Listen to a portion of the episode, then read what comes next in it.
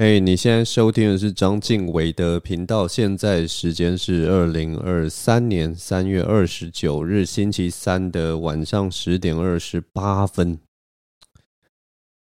接下来这个清明连假快要到了，大家这周有没有想要有没有什么规划要出去玩呢？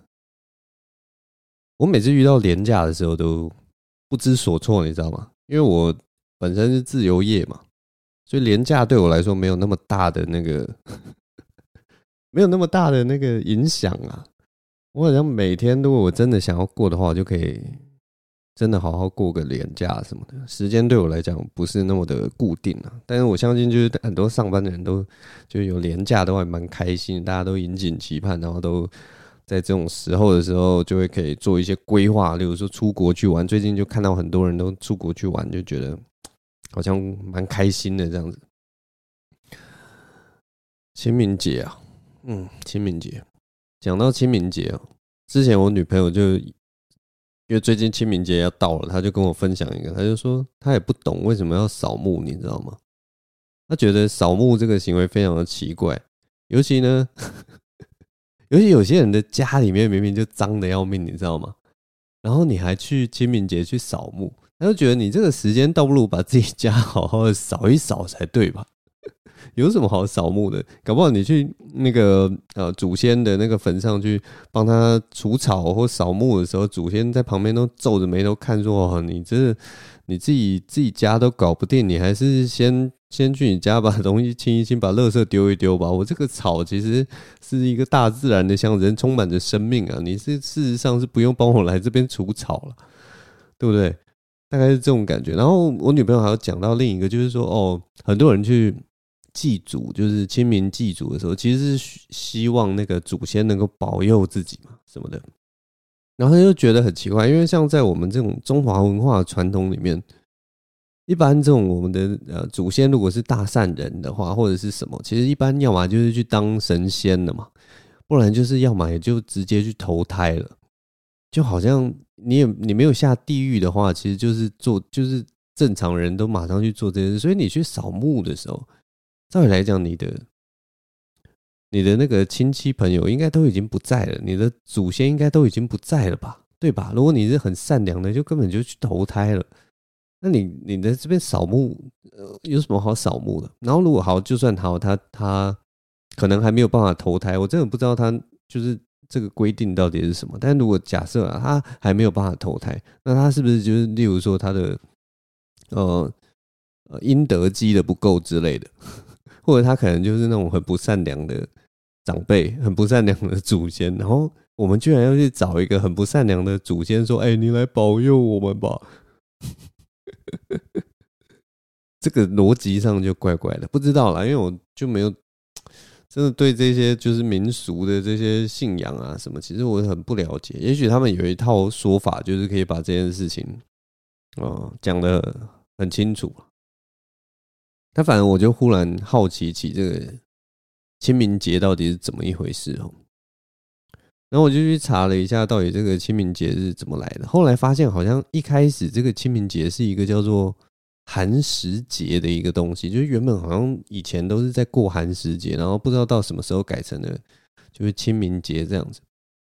然后就看了一下，觉得非常有趣。寒食节这个节日很有趣，就是反正寒食节它好像以前为什么会叫寒食节，是因为这一天都会只会只吃冷生冷的食物，所以它叫做寒食节。那寒食节就是好像每年寒食节的时候，大家就会趁这个时候就是。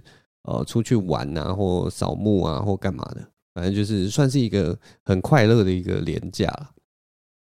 寒食节是怎么来的呢？寒食节它其实背后有一个故事啊。这个故事就是说，它寒食节是为了纪念这个有一个古人叫做介之推啊。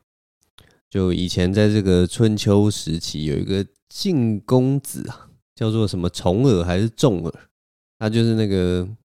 很重的重，体重的重，然后耳朵的耳，他就离开了这个晋国，然后流流亡十九年。这个晋公子重耳，然后有一次，这个重耳他因为就是流亡嘛，流亡十九年，他有一次饿到饿昏了，结果他的这个忠心的这个臣子啊，介之推，他就割下自己的大腿肉，然后烤熟给重耳吃，然后重耳就是保住了性命，然后也很感动这样子。那后来有一天，那个仲儿啊，终于回到了这个晋国，然后回忆起这个往事啊，他就觉得哇，这个介之推当年真的是对我太好了，居然割自己的大腿肉给我吃，所以他就想说，好，那我要这个让这个介之推当一个大官，我要让赏赐他，我一定要赏赐他。结果没想到介之推他这个时候啊，其实他就已经就是把等到这个仲儿回到晋国的时候，他其实已经。回老乡了，他回到老乡山西，跟他的老母亲啊一起住在这个山西的有一个山叫做绵山上面隐居啊。那这个晋公子仲儿啊，这个晋文公啊，他就想说要找到这个人嘛，好好的赏赐他，所以他就上山搜索。结果这个绵山啊，好像还蛮大的，所以就一直找不到这个介之推人在哪里。那这个 晋文公他的那个臣子啊，就自作聪明，他就放火烧山，想说：哎，我只要放火烧这座山的话，我就可以把这个介之推给逼出来嘛。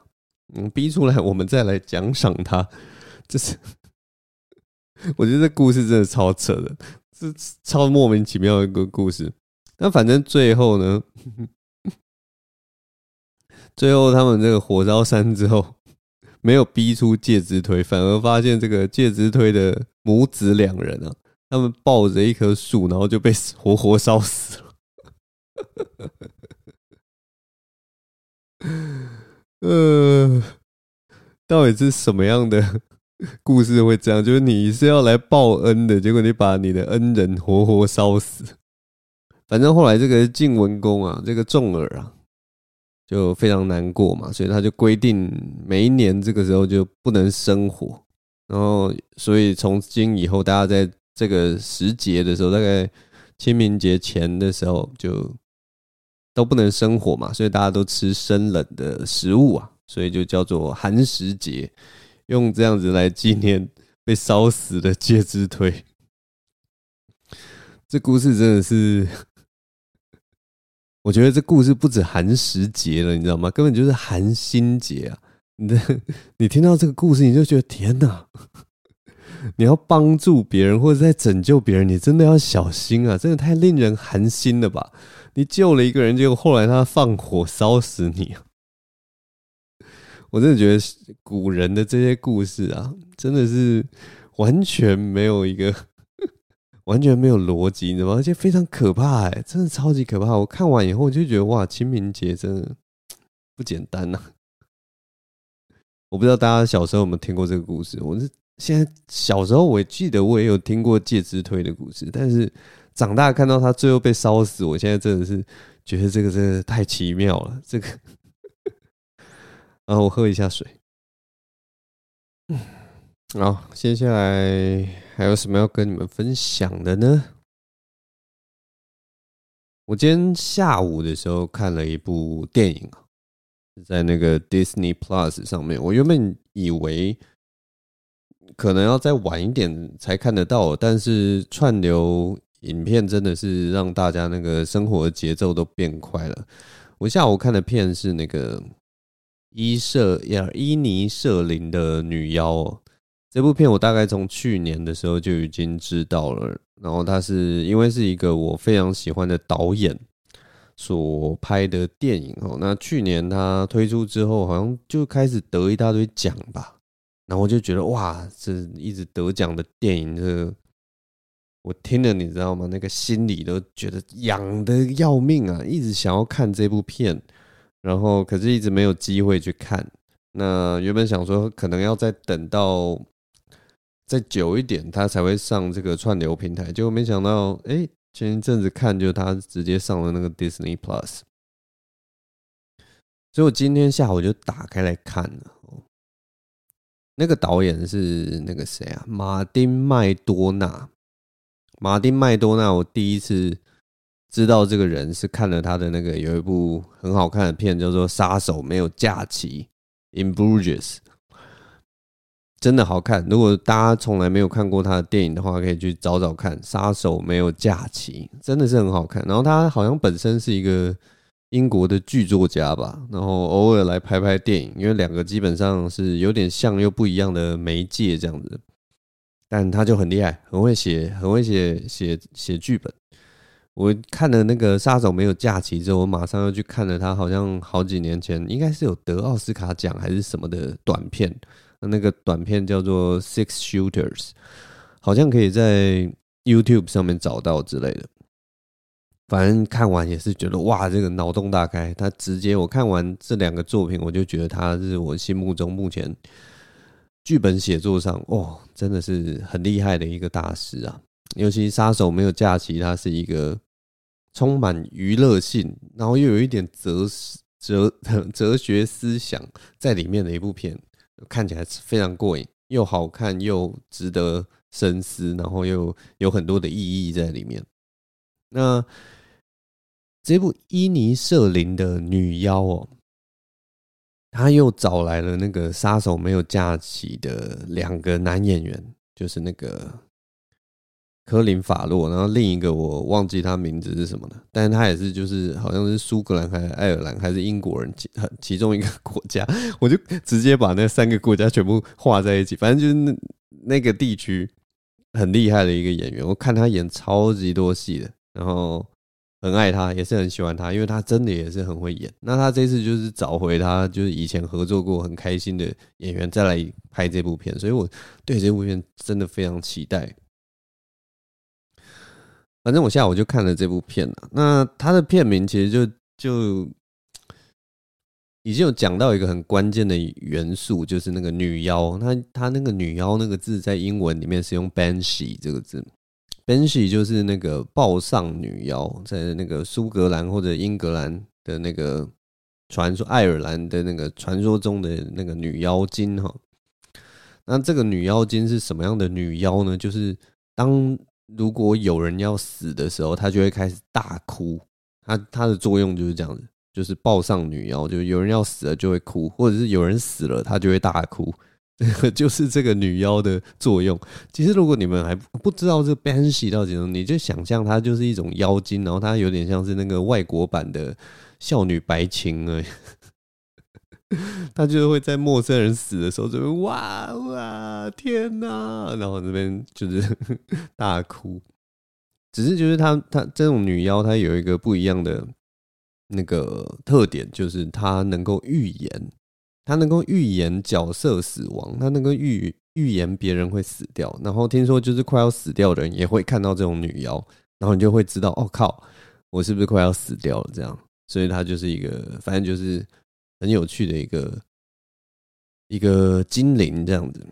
那这整部片的剧情呢，是在说有两个男的，然后那个剧情一开始就是忽然其中一个男的，他就跟另一个男的说：“我不想要再跟你当朋友了。”就这样，他们前一天都还好好的，还一起喝酒，还一起聊天什么。然后过了一夜，隔天其中一个人去找另一个人的时候。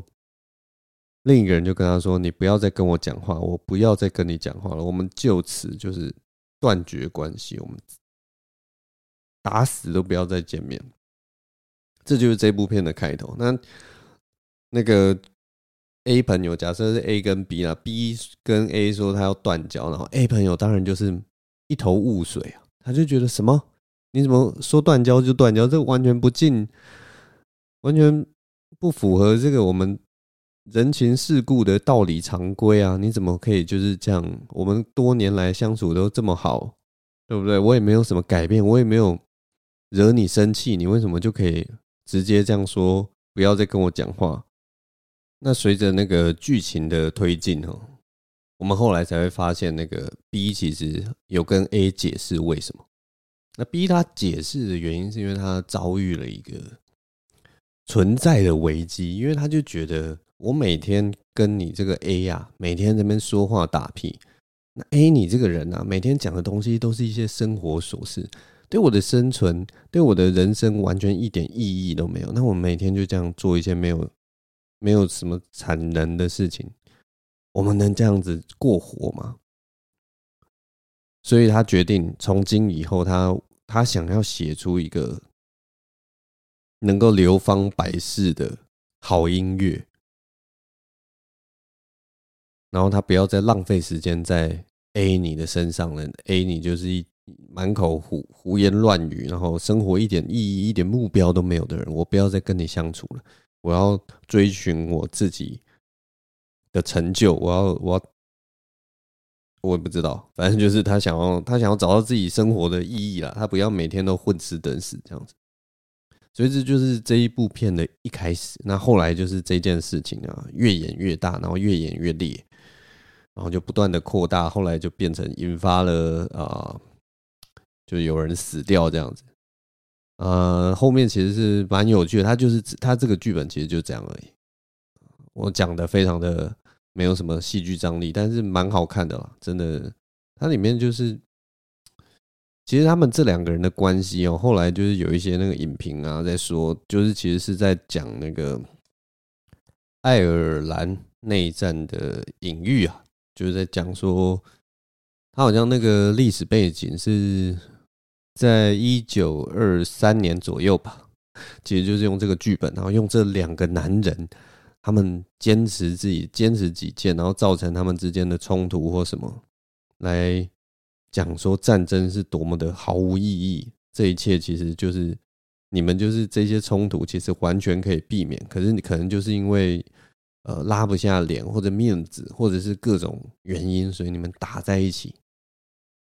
这部片它就是做一个就是这么文学性的隐喻啊，就是隐喻那个内战的毫无意义这件事情。那我觉得其实你们知道吗？就是这么有文学味的东西，就是我最喜欢的东西。如果你觉得这文学味太重，没有很想要看的话，其实也可以不用看了。我觉得其实也还好。呃，其实就是如果真的要看这个。这个导演的片，然后你又要有娱乐性的话，那你就去看那个《杀手没有假期》，那个就是又有文学味，又好看，又有娱乐性，然后又有帅哥，也有美女，还有还有那个侏儒，然后也有胖子，反正就超好看的一部片。有妓女，有什么，就是超好看，你们就去看那个就好。但是这部片其实也是，就是因为我很久没有看这么就是这么有 B 味儿的。呃，这么这么装逼的一部片，所以就是很久没看，看一次就会觉得蛮痛快的，对啊。然后后来我去看影评啊，有些有一个影评，他用那个尼采的精神三变哦，来来解释这两个男人所在的不同的阶段。然后我就稍微看了一下什么是尼采的精神三变，我后来才知道，哦，尼采其实有把那个我们人啊，在这个世界上。呃的成长分成三个阶段，那三个阶段他用三种动物来代表，嗯，那三个阶段就是骆驼、狮子跟孩童这三个阶段。他就说我们人基本上我们的精神会有三个阶段的变化。那第一个阶段就是骆驼嘛，骆驼是他的想象其实就很简单，骆驼就是一个不断的负重、不断的呃。帮忙承载货物的一种生物嘛，所以它所象征的就是我们一开始在那个整个社会的道德价值观，或者是说整个社会的呃规范之下，我们在骆驼的阶段就是会忍辱负重，然后我们精神会无比的谦卑，然后我们可能会一次次的跪下，然后求取要负担下一个重担这样子，然后就是不断的这样子，不断的。这样很努力的承受各种各方的压力，然后不管是学习或者成长，我们就是一直忍辱负重。然后为了真理，为了自己相信的东西，我们愿意挨饿，然后我们愿意抛弃自己的骄傲，然后就是忍辱负重。这就是第一个阶段，就是骆驼。那第二个阶段是狮子嘛？狮子就是有点像是骆驼阶段的下一个。当我们步行在这个。沙漠之中努力前行的时候，我们接下来会养出狮子般的精神。那狮子般的精神其实蛮有趣的，就是它的它的那个重点就是，我们到了那个精神到失职的阶段，我们没有办法，其实还是没有办法创造出什么新的价值，或者树立什么新的标杆什么的。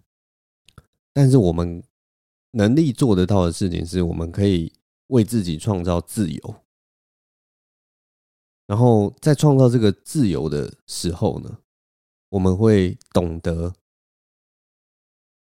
说出神圣的“不要”这件事情，就是我们会有一个神圣的否决权。我们会懂得如何提起勇气，像狮子一般神圣的否决原本应该加诸我们身上的呃各种束缚或什么的。它就有点像是，因为你原本是骆驼嘛，骆驼就是有一种很 M 这样子，什么都接受。然后到了狮子，就是你开始懂得去为自己创造自由，你开始说这个我不要，那个我也不要。就算即使有你有责任，然后你有很多的社会压力在身上，你也可以啊鼓起勇气，然后拒绝这一切。你也可以鼓起勇气否决这些加入你身上的道德性或什么的，随便。反正就是我们第二个精神阶段，就骆驼，然后第二个就狮子。那接下来第三个是什么呢？第三个是孩童。那孩童他所他所背负的那个神圣性叫做神圣的肯定。那这个时候他会有一个新的价值出现。因为我们想想看，他他其实这个比喻蛮妙的，就是当你就是呃度过了那个忍辱负重的骆驼阶段，然后再加上。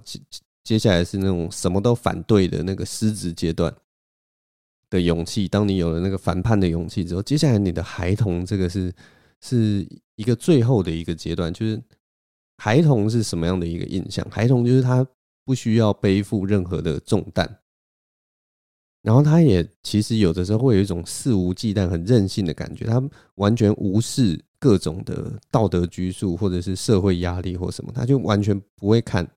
然后他会有一个很天真，然后很很很天真无邪，然后很容易就忘记的那个赤子之心。他会把很多事情直接都抛到脑后去。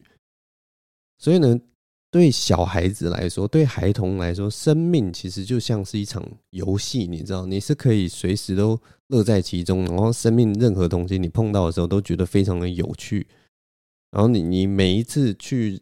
接触到任何事情，或者到任何地方，它好像都是一个新的开始，好像都充满新的价值。然后，你的生命好像有无限的可能。这个就是孩童的一个精神。然后，孩童他所追求的东西，就是比较像是自我实现跟自我满足。这就是人走过骆驼、走过狮子以后，最后的一个阶段，就是孩童这种精神价值。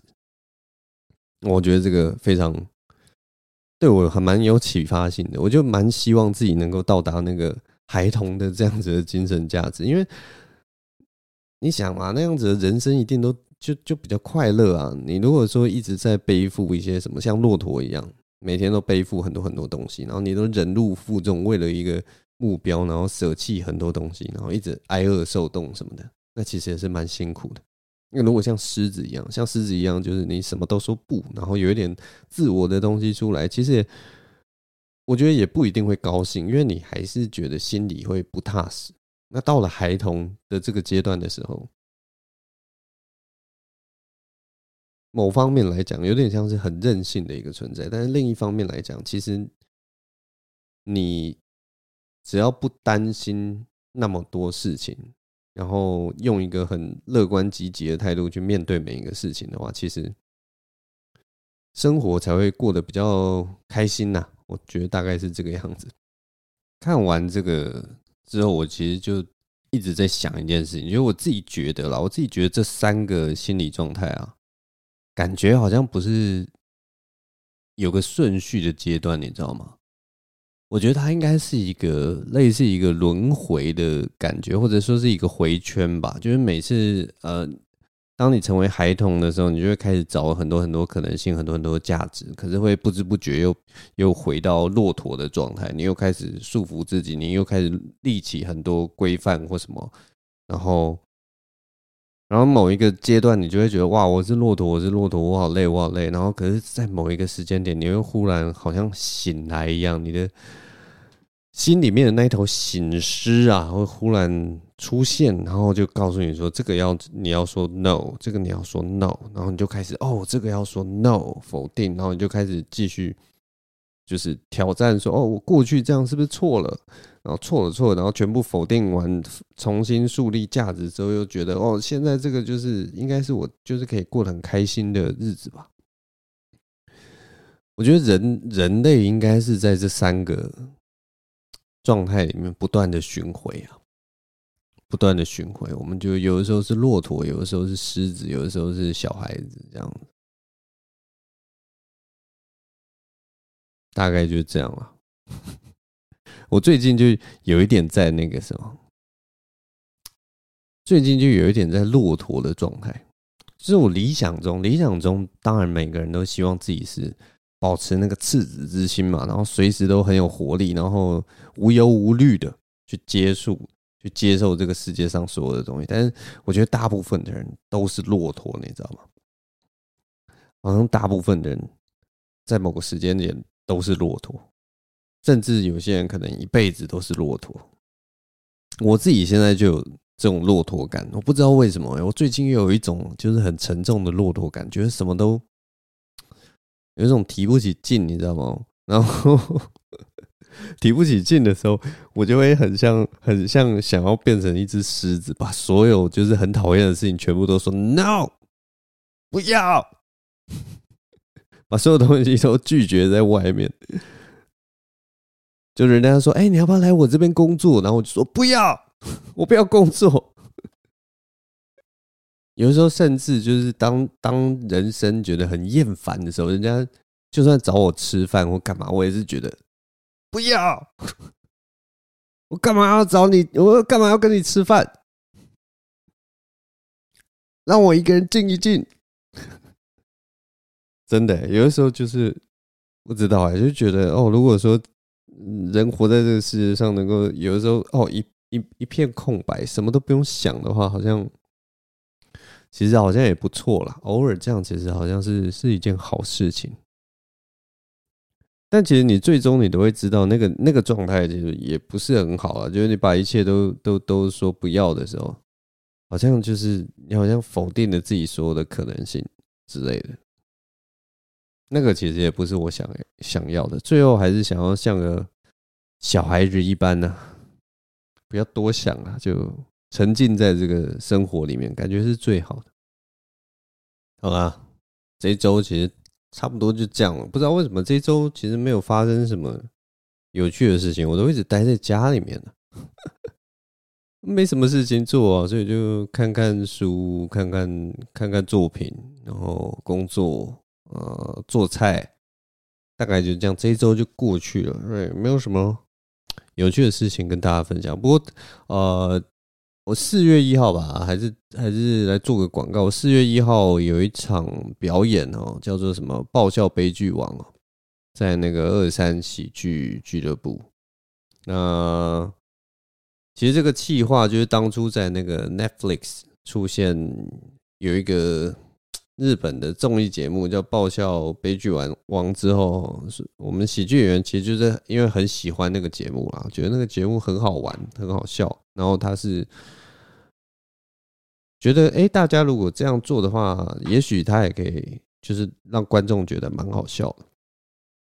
所以，我们好像从去年的时候，几个那个呃有在做喜剧企划的朋友，他们就一直有在想说，哎，有没有时间或者有有没有机会把这个东西搬到我们的小舞台上来试试看看观众吃不吃这一味，你知道吗？那今年呢？今年愚人节的时候，他们总算说：“哎，反正是愚人节，我们来做一个这个有点白痴的小企划来试试看。”那我也其实很喜欢那个 Netflix 上面那个节目了，所以他们要做这个尝试。我那个时候在妖眼的时候，我就觉得说：“哎呦，那我也要试试看，这好像很好玩哎，对吧？”所以反正就会就会去了。那么这算是一个蛮新奇的一个尝试。所以它也不是什么售票的表演，它就是你来看我们表演的话，只需要买一杯一杯酒吧，就是一个低消这样子，进来啊，你的钱是付那个 付那个酒的钱，呃，看表演是免费的，所以如果你觉得我们哎、这个这个表演好像普普通通，你就拿着酒你就去外面喝就好了，呃，这个也没有关系的，事实上也是没有关系的，对，所以大家就是哎、反正那一天有一个这个表演啦，那不用买票，就是买的一杯啤酒就可以来看我们表演，嗯、欢迎大家。一起来看看这个 爆笑悲剧王啊！如果如果你没有办法来到现场，你也可以去看 Netflix 的那个节目啦。我是觉得蛮好笑的，我自己个人看了看的是觉得，虽然一开始有一点就是不知道他们在搞什么东西，然后有一点拖戏，但是等到他们在开始做那个即兴表演的时候，看了觉得蛮精彩的，蛮好玩的，有打到我的那个笑点。就有的时候你看一些这种喜剧的东西啊。真的是不要带脑子，你知道吗？就如果你太太有的时候太专注在这种逻辑呀或者是什么，你反而没有办法感受到那个很很趣味、很很好笑的地方。我就记得以前小时候，哦，高中时候、国高中时候看周星驰的东西吧，很多老师或者是很多什么。就是很有品味的大人，那个时候就会觉得周星驰的东西根本就是很无聊、很很低俗的东西，你知道吗？害我那个时候也比较不容易去欣赏这个东西。明明我小时候那种小学啊，或者是幼稚园的时候，我其实超爱唐伯虎点秋香的，就是可以直接在那个呃一路上都在讲重复的台词，然后觉得好好笑、好开心哦。就国高中的时候就受这种。高知识分子的这个 算熏陶吗？高知识分子的关系，所以有一度就是觉得啊，难道这个就是很低俗的东西吗？我记得后来长大以后，也有一阵子就是对于那种金凯瑞他的那种夸张的表演，或者是谁啊，那个 Robin Williams 的夸张的表演，你有时候会觉得啊，这个是好笑的吗？这个不。不过就是扮成小丑，或者用什么什么，就是你有有一段时间，你会对于喜剧会觉得说那个根本没有什么，那个就是就是不够高明的东西。可是我不知道哎，就过了那个阶段以后，现在大概大概三十岁，然后开始接触认真，开始想说要怎么弄喜剧的时候，对这些事情，对这些搞笑的东西就有。更开放的心胸去接受它，大概是这样了。所以我就觉得，哎，喜剧其实就是动脑的事情，就交给台上的演员好了。然后，如果你坐在台下，然后你是一个观众，你就其实就放松的去看那个表演，然后用开放的心胸去看台上的表演。尤其现在有很多我们的这个喜剧表演哦，事实上根本就没有在跟你们收。钱你知道吗？就是你的钱，其实那个入场费是在买饮料啊，或者是买空间啊、买时间的，反正就是不是都不是花在这个演员的身上。那演员其实就是很努力，最终目的都是要逗笑你们。当然，就是技艺不精的部分，就是那是另一回事嘛。但你们的钱绝对都不是给演员的。有很多 open mic 啦，至少在 open mic 的场合都会讲，你们的钱都不是给演员的，其实你们是来体验一个很特别的一个经验，然后这个经验呢，就是台上的演员就会讲很烂的东西，试图取悦你们啊！我怎么怎么怎么讲的？这是一个很烂的东西啊？没有啦，我觉得很妙，因为我我我真的记得我。以前就是四年前第一次去 open mic 的那个感觉，就真的第一次去 open mic，你心里是不会有任何的期待或什么的。然后你走到里面，让你看十几个表演者。那我们那个时候其实可能算是我还蛮幸运的，就是看到一群表演者，每个人都各异其趣，然后用的方法都不一样，所以我就觉得哇，太太有趣了吧！有一群人想要试图想要逗乐你，可是也许他们。其实没有那么有趣，可是他们用的方法都不一样，讲话的口吻都不一样。有人很夸张讲话，有人很低调讲话，有人好笑，有人不好笑，但是没关系，因为每个人就只有五分钟，所以你那个节奏是很快的。我就是那个时候忽然就是觉得说，哇，喜剧其实就是你就是在底下轻轻松松看别人努力逗你欢笑，然后你就抱着开放的心胸，很轻松的去看这场看待这场表演，那个是最快乐的时光，你知道吗？就真的不用就是。一开始进去你就筑起一道高墙，什么？我就是一个高大上的喜剧品味者，我就是一个懂很多东西的高知识分子，我就是一个不爱笑的人。你要设法让我笑，我就是妲己，你就杀几个人，你就烧几个人，点那个狼烟，让我笑吧。如果是这样的话，那也许你不是你，你适合高品质的喜剧，你可能可能适合很棒的喜剧，像我们这种低俗的东西，可能就不大适合。没有啦，我是希望大家看喜剧就是一样啦，开放的心胸，多多接受。其实有些东西就是，如果你呃跨越过那个你觉得什么，你觉得什么很蠢、很愚蠢、很烂、很很俗气的东西。之后，你就会感受到他那个背后那个很好、很好玩、很很很愉快的一个，我不知道要怎么说那个东西，很愉快的爱吗？用这种俗烂的结尾，好啦，不要再讲了，越讲越复杂。大概就是这样了。反正这周四月一号有一个表演，欢迎大家来玩。然后，对，我们这周大概就录到这边。